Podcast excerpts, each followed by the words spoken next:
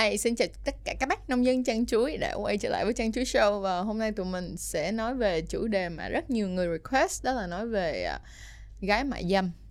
Thì không những là gái mại dâm mà còn là ngành công nghiệp mại dâm nữa. Nhưng mà trước khi mà chúng ta bước vào chủ đề này, một chủ đề rất hot, thì đừng lên like, share nè, subscribe kênh Chăn Chuối, trời nói hoài luôn, bật cái chuông lên. Facebook nè, Instagram nè, website nè, xong rồi ngay cả Spotify cũng đã có Chăn Chuối Podcast nữa. Cho nên tất cả mọi người ơi, đừng quên follow Chăn Chuối và cố gắng commit, là cố gắng gắn bó với Chăn Chuối trong một khoảng thời gian dài để có thể có thêm nhiều thông tin mới mẻ hơn nữa nha. Những thông tin mà có khi là người ta không dám nói cho bạn biết. Ok, vậy thì bây giờ ngày hôm nay tụi mình sẽ nói về nghề mại dâm ha. Thì mọi người cũng biết là nghề mại dâm nó đã có từ rất là lâu rồi, tức nghĩa là từ thời mà mới khai sinh lập địa luôn kiểu giống như là nó đã có từ rất lâu. Mọi người đã từng coi từ phim Trung Quốc tới phim Hàn Quốc cổ trang tới phim Việt Nam cổ trang, thì nó cũng có nè, rất là nhiều những cái gọi là lầu xanh, đúng nè. Thì mọi người cũng biết đó là gái lầu xanh nè, những câu chuyện lầu xanh là những cái điều mà chúng ta đã từng biết qua phim ảnh rất là nhiều rồi, đúng không? Thì bây giờ mình sẽ nói đến đó là thật ra nghề mại dâm là cái gì. Nghề mại dâm có thể nói là các cô gái gọi, hoặc là nếu mà không phải là gái gọi thì người ta gọi là gái bán thân. Nếu không phải gái bán thân thì là ví dụ như các cô gái massage, hoặc là trai bao, hoặc là nói chung là nghề mại dâm nó nếu mà nó là nghề thì ở Việt Nam chắc chưa được gọi là một cái nghề. Nhưng mà nói về câu chuyện mại dâm, tức nghĩa là đó là một cái sự trao đổi có mặt về mặt tình dục được trả phí. Tức là sao? Giả sử như bạn đi vô một cái chỗ massage mà cuối cùng thì được dẫn tới đó là massage mệt, tức nghĩa là người con gái đó quay tay cho bạn, thì cái đó cũng gọi là cô gái đó cũng đang hành nghề mại dâm. Ok không nè? Vậy thì ngày hôm nay mà tại sao Chăn Chuối lại quyết định nói về cái chủ đề cũng rất là nhạy cảm như thế này? Bởi vì á, là mình không có bên các cô gái ấy, mình cũng không bên cái nghề mại dâm, mình cũng không hề bên rằng là người đi mua dâm là đúng hay là sai. Mà mình muốn nói và mình muốn nêu rõ ra những cái luận điểm mà chúng ta cần phải đối mặt, là một. Cái thứ hai nữa là bên cạnh đó mình cũng sẽ chia sẻ về những cái thông tin bên lề, giả sử như thông tin về các nước mà họ đã công nhận mại dâm là một cái nghề, tức nghĩa là một cái nghề nghiệp rõ ràng phải đóng thuế. Bên cạnh đó là sẽ nói về câu chuyện mại dâm tại Việt Nam thì nó như thế nào và bây giờ nó đã đẳng cấp ra sao ha. Vậy bây giờ mọi người sẽ đến với phần đầu tiên giúp cho Trang, đó là chúng ta sẽ nói về ok, nghề mại dâm á, bây giờ nó đã hợp pháp ở đâu và nó hợp pháp như thế nào. Tắt nhẹ các khi xong mình lên tiếp, tại vì sợ nó không có lên đó. Rồi lên đi. Rồi á, thật ra mọi người có thể tìm kiếm được rất là nhiều những cái nước mà hiện tại đang hợp pháp mà nghề mại dâm trên internet, đúng không? Đặc biệt là những bạn nào mà có khả năng đọc và viết, mình nghe tiếng Anh, nói chung là có khả năng sử dụng tiếng Anh thì còn có thể tìm hiểu thêm rất là nhiều những thông tin khác nữa. Nhưng bây giờ mình sẽ gói gọn lại những cái nước như sau. Thật ra nếu mà mình đọc những cái tên này ra, các bạn sẽ thấy đa phần là sẽ là các nước ở vùng ở châu Âu là chính nè, như là Đan Mạch nè, Phần Lan nè, Pháp nè, Đức nè, Hy Lạp nè, Ý nè, Thụy Sĩ nè, Áo nè, Hà Lan nè. Rồi gần như là các nước ở châu Âu. Bên cạnh đó là ví dụ như ở châu Mỹ thì sẽ có Mexico, có Colombia. Ở Mỹ, ở châu Mỹ nha. Còn ở Mỹ thì nó không phải là, tức nghĩa là nó vẫn không có rõ ràng cho lắm, bởi vì mọi người cũng biết là ở Mỹ mỗi một bang thì nó sẽ có một cái quy định khác nhau. Ở Mỹ nữa, ở Canada nữa, là mỗi một bang nó sẽ có một cái quy định, sẽ có một cái luật pháp riêng nữa. Bên cạnh đó là tụi mình sẽ còn có thể thấy được ở các nước giả sử giống như là châu Mỹ, hoặc là ở như nãy mình đã nói châu Mỹ rồi, đúng không? Bên cạnh đó sẽ có những nước như là New Zealand cũng có. Ở Úc thì nó cũng đang kiểu giống như ở Úc nó cũng dạng như lấp lửng như ở Canada và ở Mỹ vậy đó. Nhưng mà tại sao mà mọi người nhìn như thế này? Những cái nước mà họ hợp pháp hóa những cái việc mà về mại dâm thì nó lại thường là những nước khá là phát triển, nếu mà mọi người phải nhìn thấy là như vậy. Mà ở những nước phát triển như vậy, mỗi một nước họ có một cái luật pháp riêng cho nghề mại dâm. Mà mình thấy thật ra cái điều mà mình biết về cái việc mà mại dâm á, được công nhận như là một ngành nghề đầu tiên á, là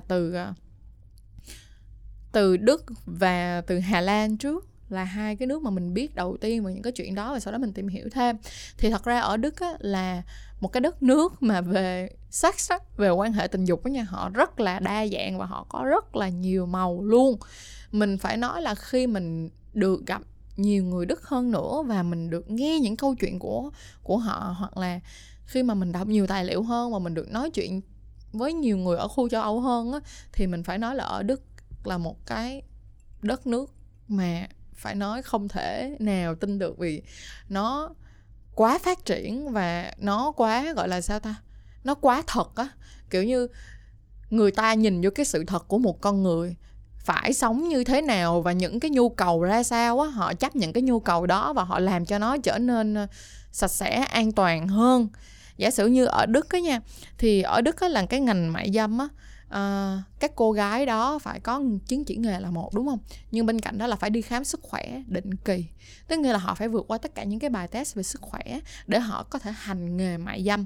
Bên cạnh đó là ở Đức á, là khi mà họ có cả một cái đội bảo vệ những cái cô gái mại dâm nữa, tức nghĩa là nếu như bạn tới bạn mua dâm ở Đức mà bạn làm một cái gì đó không đúng với lại cái cô gái đó, hoặc là bạn kiểu giống như bạn hành hạ cô gái đó hay sao đó, thì chỉ cần một cái cuộc gọi thôi thì đã có security, tức nghĩa là có bảo vệ tới đứng trước cửa và bạn ăn hành là cái chắc, kiểu vậy. Tức nghĩa là họ bảo vệ những cái người làm nghề mại dâm. Thứ nhất là họ muốn đẩy lùi đi cái cảm giác gọi là bị phân biệt á, nhưng mà bên cạnh đó nó rất là tốt ở chỗ là cái gì, khi mà họ công nhận dẫn đến cái việc á, thứ nhất á là các cô gái làm nghề mại dâm vẫn phải đóng thuế, thì đó là một ngành nghề thật sự và họ có quyền được tôn trọng vì họ đóng thuế mà. Cái thứ hai nữa là đối với cái người mua dâm á, họ cũng sẽ an tâm hơn. Lý do tại sao?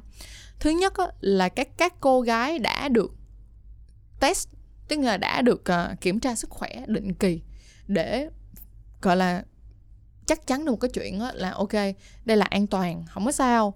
Nhưng mà bên cạnh đó là họ vẫn phải sử dụng bao cao su nha, chứ không phải là test không có gì hết rồi không sử dụng bao cao su là không phải. Cho nên á, là nếu như chúng ta thấy được một điều là Đức đang làm một cái chuyện á, là họ hợp pháp hóa, nhưng mà họ có điều kiện ở trong đó để chỉ bảo vệ cả cái cô gái mại dâm mà bảo vệ cả cái người mua dâm nữa. Ở Hà Lan thì nó cũng tương tự, hơi tương tự giống như vậy. Nhưng mà ở Đức và Hy Lạp á, thì nó có cả những cái quỹ phúc lợi nè, xong chế độ bảo vệ sức khỏe cho các cô gái mại dâm, mà còn có cả cái chế độ lương hưu cho các cô gái mại dâm nữa. Tự nhiên cái khi mà mọi người thấy là khi họ nhìn nhận cái vấn đề về mặt con người á, nó là con người á, họ không, người ta nói là không có against nature, tức là không đi ngược lại với lại cái điều mà tự nhiên á, thì bạn có rất là nhiều cách để đối mặt với cái việc đó và làm cho nó trở nên nhẹ nhàng hơn và an toàn hơn. Còn ví dụ như mà ở Đan Mạch đó, thì họ sẽ có những cái bộ luật mà đưa ra cả những cái mức giá khác nhau, tức nghĩa là họ đưa ra những cái giá sàn, mức giá khác nhau để mà mọi thứ nó không đi quá xa nữa. Thì cái đó là khá là hay, mình thấy là nó khá là hay. Nhưng mà thật ra một điểm chung của tất cả các nước mà họ hợp pháp hóa cái nghề mại dâm này thì họ đều có những cái nghiêm cấm nhất định mà gần như nước nào cũng có, đó chính là không môi giới, không dẫn độ và không dẫn mối. Tức nghĩa là sao? Nếu bạn tới họp bạn mua dâm với cô gái đó thì không sao. Nhưng ví dụ như có một cái người mà gọi là cò á, thì mọi người cũng thấy là nghề mại dâm ở Việt Nam là hay có cò á, là mấy cái anh mà chở các cô gái lên sau lưng, đúng không? Thì cái việc đó nó sẽ là không được. Tức là bạn không được ăn bất kỳ một cái phần trăm nào trên cái số tiền mà cái người mua dâm đã trả tiền cho cái cô gái làm mại dâm. Thì mình thấy cái đó nó rất là ổn định. Tại sao mình nói nó ổn định? Tại vì mọi người thấy bộ phim năm vừa rồi có một bộ phim rất là nổi tiếng là bộ phim Quỳnh Búp Bê, đúng không? Thì mọi người thấy là cái làm cho mọi thứ nó khủng khiếp nhất đó chính là những cái người mà chủ của nhà thổ, rồi xong những cái người mà làm cò, kéo khách cho gái mại dâm. Những cái người đó còn ghê hơn cái gái mại dâm nữa, đúng không nào? Gái mại dâm là một người đi mua bán thân thể, nhưng mà những người đó còn ghê gớm hơn nữa. Bởi vậy đối với mình thì mình thấy là về cái ngành mại dâm ở những cái nước phát triển mà họ công nhận như thế này á, thì thật ra mình thấy nó an toàn hơn. Nó an toàn cả cho người mua dâm mà nó còn an toàn cho cả các cô gái mại dâm. Nó cũng đẩy lùi bớt đi những cái câu chuyện gọi là đáng buồn, như là những cái nước mà nó vẫn diễn ra nhưng mà lại không chấp nhận cái chuyện đó, kiểu giống như vậy. Bởi vậy thì mình cũng có đọc một số những bài báo hiện tại á, dạng như là Việt Nam cũng đang suy nghĩ về việc hợp pháp hóa nghề mại dâm. Nhưng mà mình nghĩ đó là một cái câu chuyện khá là dài hơi, tại vì khi đưa ra một cái bộ luật nào đó, đó là nó rất dài, và bên cạnh đó là nó là một cái sự gọi là phải cân đo đong đếm chỉnh chu từ rất là nhiều phía khác nhau. Nhưng mà rất là mong là để xem là Việt Nam trong vòng 5 đến 10 năm nữa thì cái nhìn về tình dục và cái nhìn về mại dâm nó sẽ như thế nào. Mong rằng là nó sẽ trở nên tốt hơn. Nó tốt hơn là để giảm bớt những người mà bị bệnh lây lan qua đường tình dục, hay là với những cái bệnh như là HIV này nọ cái kiểu sẽ giảm bớt đi, bởi vì ít ra là các cô gái mại dâm đã được kiểm tra sức khỏe để được có thể hành nghề hay không ha. Rồi, bây giờ mình sẽ nói đến cái phần 2 của cái video này. Phần 2 của video này chắc là sẽ là được nhiều người đón chờ lắm đây. Bạn Lê Chun bật lại giùm Lê Chun. Laptop tắt rồi.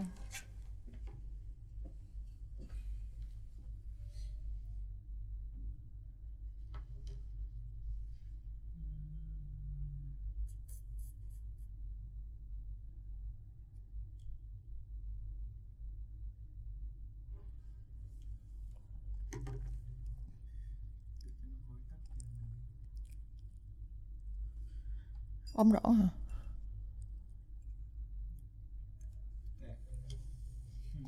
Thank you. Giờ mình bắt đầu tiếp nha.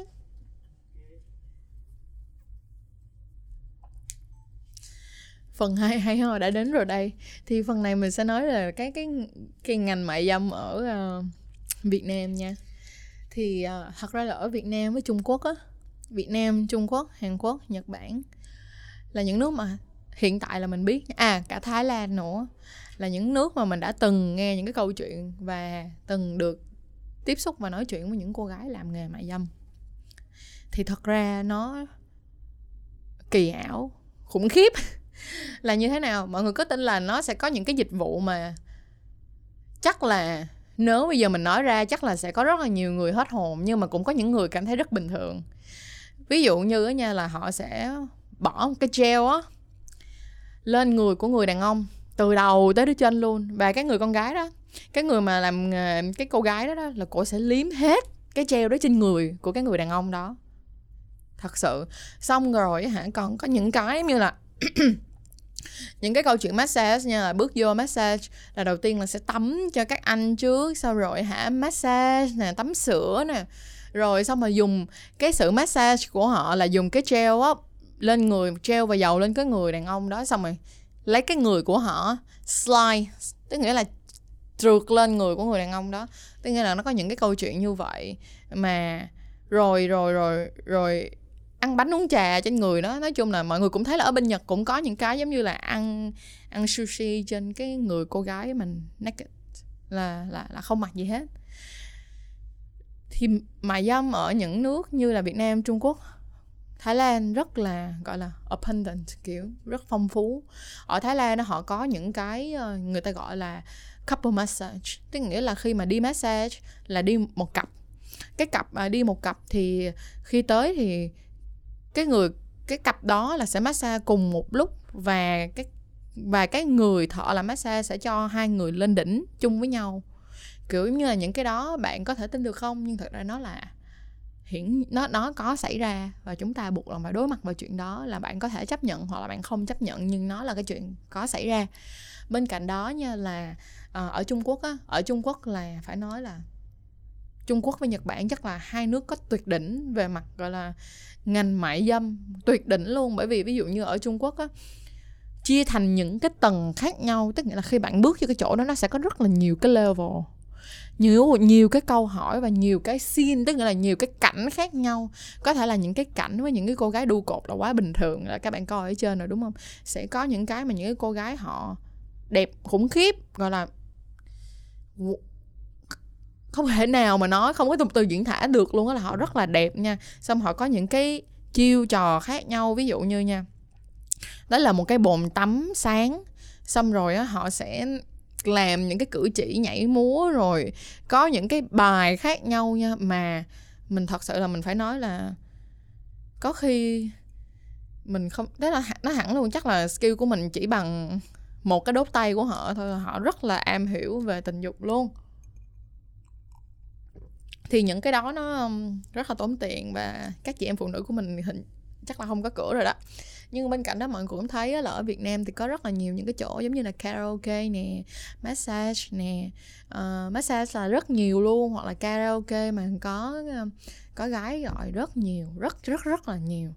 Mà các chị em đó, lý do tại sao mà các chị em thường sợ là các anh mà đi hát karaoke thì thường sợ là như vậy, hoặc là đi massage thì thường sợ như vậy. Nhưng mà thật ra thì vẫn có massage đúng mà, đâu phải lúc nào cũng có massage mệt đâu, đúng không? Hiện tại á, thì ở Việt Nam á,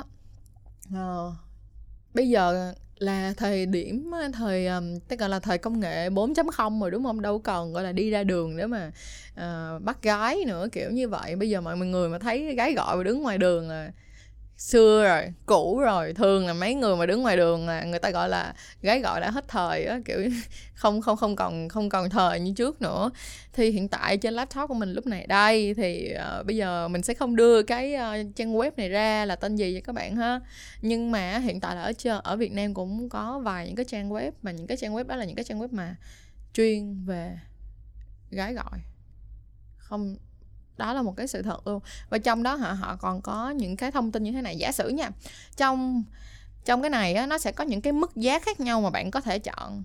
Và khi mà bạn click vô cái mức giá đó, hoặc là bạn click vô cái cô gái đó, thì trong cái này nó sẽ có những cái mô tả luôn. Ví dụ như là mô tả là cực xinh nè, chất nè, mặt đẹp nè, hoặc là có ngực tròn trịa nè, khuôn hình đẹp nè, rồi eo thon nè, bụng phẳng lì nè, rồi mông đẹp nè, rồi còn xuống dưới còn có là gì, bướm nhiều nước sạch thơm, co bóp đàn hồi tốt nè, dịch vụ thì dễ chịu, lễ phép sang trọng, kiểu như vậy. Rồi ví dụ như có những cái như cam kết, có sẵn cả cam kết, tức nghĩa là sao, đây là một cái, mặc dù ở Việt Nam đây là một điều người ta gọi là illegal, là không hợp pháp, nhưng mà cái người mà họ kinh doanh họ lại kinh doanh rất bài bản luôn. Tức là người ta không chấp nhận, nhưng đó vẫn là một kinh doanh bài bản. Kinh doanh bài bản đến một mức độ là có cả những cái cam kết không ảnh ảo, không công nghiệp, không bom khách, không tráo hàng, dịch vụ chuẩn, cam kết. Các bạn có thấy cái này không khác gì là bạn đi giống như Trang làm spa đúng không? Có spa làm đẹp là ok, cam kết, không xài mực vô cơ này nọ các kiểu, rất nhiều. Bởi vậy là rất là, lúc mà mình được biết về những cái website như thế này, mình phải nói là mình rất là surprise. Mình không ủng hộ nhưng mình cũng không từ chối, tức nghĩa là cái gì nó có cái tốt thì mình phải nói nó tốt, cái gì mà nó xấu thì nó xấu cái gì. Cái mà mình nói là nó tốt ở đây á, là nó tốt ở chỗ là nó rất rõ ràng và rành mạch, nó rất công nghiệp, nó rất là theo kiểu của một câu chuyện phát triển á, tức nghĩa là tụi mình hay có cái kiểu là thiếu tế nhị, làm gì nó cũng phải có một chút tế nhị và khéo léo. Nhưng mà hiện tại bây giờ khi mà mọi thứ nó phát triển quá mạnh mẽ và cùng một lúc đó, có nhiều thứ, nó có nhiều luồng thông tin đi tới, thì bạn đã không còn đủ rảnh để mà suy nghĩ, để ngồi mà đoán già đoán non nữa, mà bạn chỉ muốn đọc một cái gì đó nó rõ ràng, rành mạch, đầy đủ thông tin để bạn không cần phải đoán già đoán non, không cần phải hỏi thêm mà không cần phải suy nghĩ. Thì đây là những cái trang web mà mình thấy là well done, làm rất là khủng, kiểu như vậy. Nhưng mà nếu mà nói mình đó là cổ vũ cho các anh lên đây thì không có nha. Nên là coi tới đây cũng đừng comment với tôi là đi cổ vũ cho ngành mại dâm hay là đi mua dâm nha. Cái này không được nha. Cái này là mình đang nói về nó như thế nào thôi ha. Xong rồi nha, còn có những cái như là từ chối phục vụ những người quá già trên 60 tuổi, và từ chối các anh được tân trang súng ống bằng cách là lắp thêm phụ kiện, đó là gắn bi đó. Mọi người thấy không? Mình không biết rằng những cái người mà làm ra những cái platform như thế này thì họ suy nghĩ như thế nào. Nhưng mà mình rất là mong là họ đang bảo vệ những cô gái này đúng cách. Giả sử như đối với mình cái câu nói á, mà không phục vụ các bác quá già, hoặc là những cái câu mà nó là không có thể có quyền từ chối các anh tân trang súng ống bằng các phụ kiện, bằng cách là lắp thêm các phụ kiện. Mình cảm thấy biết ơn họ. Tại sao? Tại vì ít ra là cái này đang bảo vệ những cái cô gái này. Nghĩ đến ví dụ như mấy anh nào mà súng ống đã to mà còn gắn thêm cả 2 hòn bi mà còn bự hơn 2 cái mắt rồng nữa thì chắc mấy cô gái chết luôn ý. Đùa, thật sự. Bởi vậy là ok, cảm ơn vì đã bảo vệ phụ nữ bằng một mảng nào đó.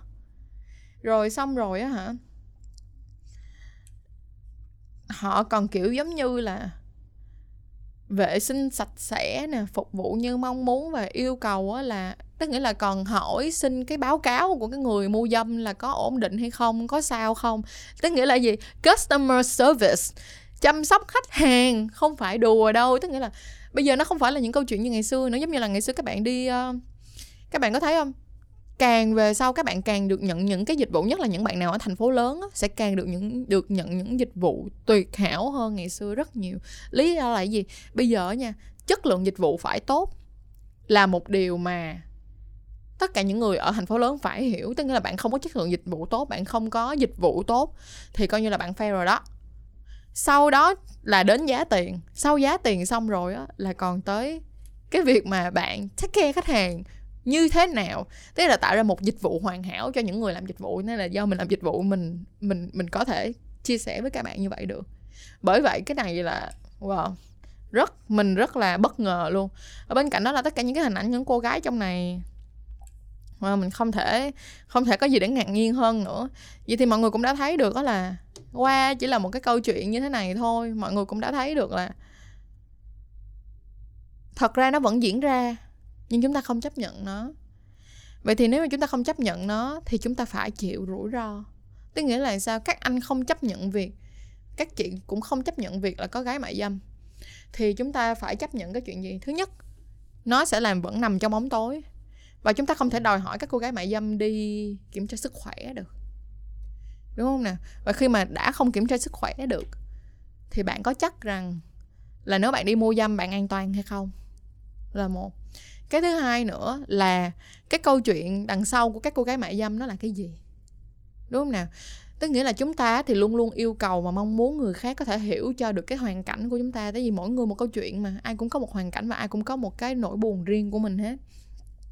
Thì chúng ta luôn luôn á, mong muốn người khác hiểu cái câu chuyện của chúng ta, nhưng chúng ta lại không cho người khác cơ hội để mà khiến cho mình hiểu cái câu chuyện của họ. Thì thật ra với những cái cô gái mại dâm á, mình cảm thấy thương rất là nhiều, thương hơn là giận. Tại sao mà nói như vậy? Thứ nhất là ok, nhắc lại là mình không phải là gái mại dâm nha, mình cũng không phải là, nên là cũng bỏ luôn mấy comment là chị ơi chị đi một shot bao nhiêu tiền hay là kiểu đó thì bỏ giùm luôn, cảm ơn. Ok, mình cảm thấy thương với cô gái mại dâm là bởi vì thứ nhất là mình cảm thấy họ bị khuyết đi một cái phần trong cuộc sống của họ. Tức nghĩa là nếu như bạn nghĩ đi, một ngày bạn đi làm việc về, có thể là lương bạn đi làm 5 triệu một tháng, nhưng mà khi bạn đi làm về, bạn ăn cơm với gia đình của bạn, hoặc là bạn đi chơi với bạn bè của bạn, bạn đi hóng gió, bạn có một cuộc đời suy nghĩ về những cái nỗi buồn của bạn.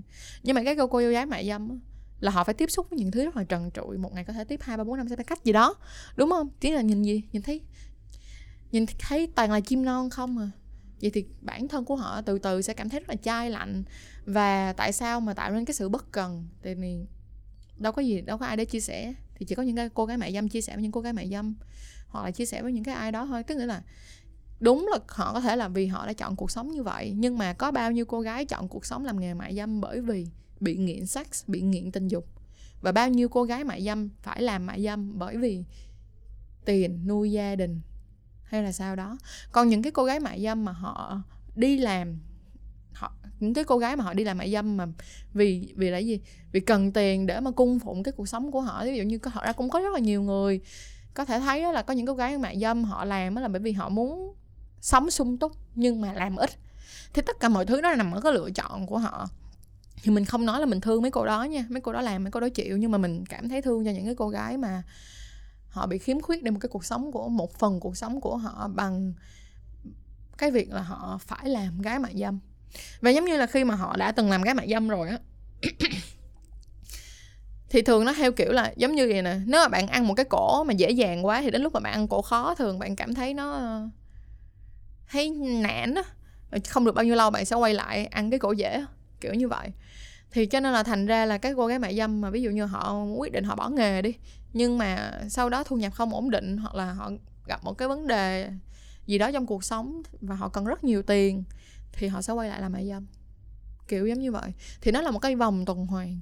Thì mình rất là mong rằng là, thứ nhất là ở cái video này mình nói ra không phải cổ vũ cho cái việc là các bạn gái đi làm mại dâm, các bạn trai đi mua dâm, nhưng mà mình muốn nói lên là mình mong muốn rằng là những người mua dâm phải hiểu được một chuyện. Bạn mua dâm ở Việt Nam khi nó chưa được công nhận thì không có nghĩa rằng là bạn có thể chắc chắn 100% bạn không bị bệnh, bởi vì các cô gái không có kiểm định gì hết. Cái số 2 nữa mà mình muốn đưa tới cái thông điệp ngày hôm nay là các bạn phải nhìn thẳng vào sự thật rằng mại dâm nó là một cái nghề. Vậy thì một là chúng ta hợp pháp hóa nó để làm cho nó an toàn hơn và chấp nhận nó. Hai là đừng phỉ bán nó quá dữ dội, trừ giống như vậy nè, hay phỉ bán theo kiểu là may cướp chồng bà, nhưng mà thật ra chồng bà cho bạn này cướp hay không, đúng không nào? Tức nghĩa là chúng ta không thể nào chúng ta cổ suý vào chuyện đó được. Và nếu như mà mại dâm là một ngành nghề thì cái việc mà cái cô gái đó đi cướp chồng của cái người nào đó là cái người, ý là đi cướp chồng của một người khác, của một người phụ nữ khác, mà cái người chồng đó là khách của họ, thì bản thân họ cũng không được làm nghề nữa nếu như đó là một cái nghề hợp pháp. Mọi người hiểu ý cô Trăng Chuối mà, đúng không? Tức là nếu nó là một nghề hợp pháp đi, hoặc là nó được công nhận đi, thì ít ra nó sẽ có những cái chuẩn mực về mặt đạo đức và điều kiện nhất định mà các cô gái mại dâm phải theo để bảo vệ họ và còn bảo vệ cả cái người mua dâm, và cả cái người mà liên quan tới người mua dâm cũng được an toàn. Và cái cuối cùng ở đây mình muốn nói tới trong video này là gì? Các cái website mà đang làm ra, một là mình phải khen về độ dịch vụ rất hay ho, mà các bạn làm dịch vụ chắc phải học hỏi đó, thật sự. Cái thứ hai nữa là mình cảm thấy là nếu như các bạn làm những cái website như thế này thì mình chỉ có một cái cầu mong, tức là mình mong rằng là các cô gái sẽ được bảo vệ một cách đúng cách và đúng lúc. Tức nghĩa là chúng ta, đây là một cái cuộc mua bán, thấy đúng không? Thương thảo mua bán thì hãy thương thảo mua bán một cách công bằng, tức nghĩa là chúng ta hãy thương các cô gái một tí. Rồi video ngày hôm nay á, tại sao mà giọng của tôi lại nhẹ nhàng như vậy và không có một chút gọi là ồn ào những video trước, là bởi vì đây là cái chủ đề mà chắc là nó buồn hơn là nó vui á, kiểu là như vậy. Cũng không biết nói như thế nào nữa, nhưng mà rất là mong mọi người qua video này sẽ có một cái nhìn khách quan hơn về nghề mại dâm. Và rất là mong muốn rằng là chúng ta, đất nước Việt Nam chúng ta sẽ ngày càng phát triển hơn để những cái việc mà nó nằm ở phần con người á, có thể giải quyết một cách ổn thỏa hơn, dễ chịu hơn, công bằng hơn. Rồi, cảm ơn mọi người rất nhiều vì đã coi video đến giây phút này. Và nếu như mọi người có bất kỳ một cái câu hỏi nào hoặc là muốn Trăng Chuối khai triển hơn về cái chủ đề này thì các bạn có thể comment ở dưới để tụi mình có thể có thêm những cái idea mới và làm thêm về chủ đề này hoặc là chủ đề khác cũng được. Nói chung là tất cả những cái câu hỏi mà các bạn muốn hỏi, mà các bạn cũng thấy là những cái câu hỏi các bạn hỏi trên comment hay là confess hay là nhắn tin cho Trăng Chuối thì tụi mình đã dần dần làm rất là nhiều video về nó, đúng không? Cho nên đừng ngần ngại comment vậy nhé. Rồi, chúc mọi người một ngày tốt lành và chúc cho các cô gái đang làm nghề mại dâm mà coi video này sẽ có một cuộc sống dễ thở hơn và hạnh phúc hơn. Rồi, bye bye.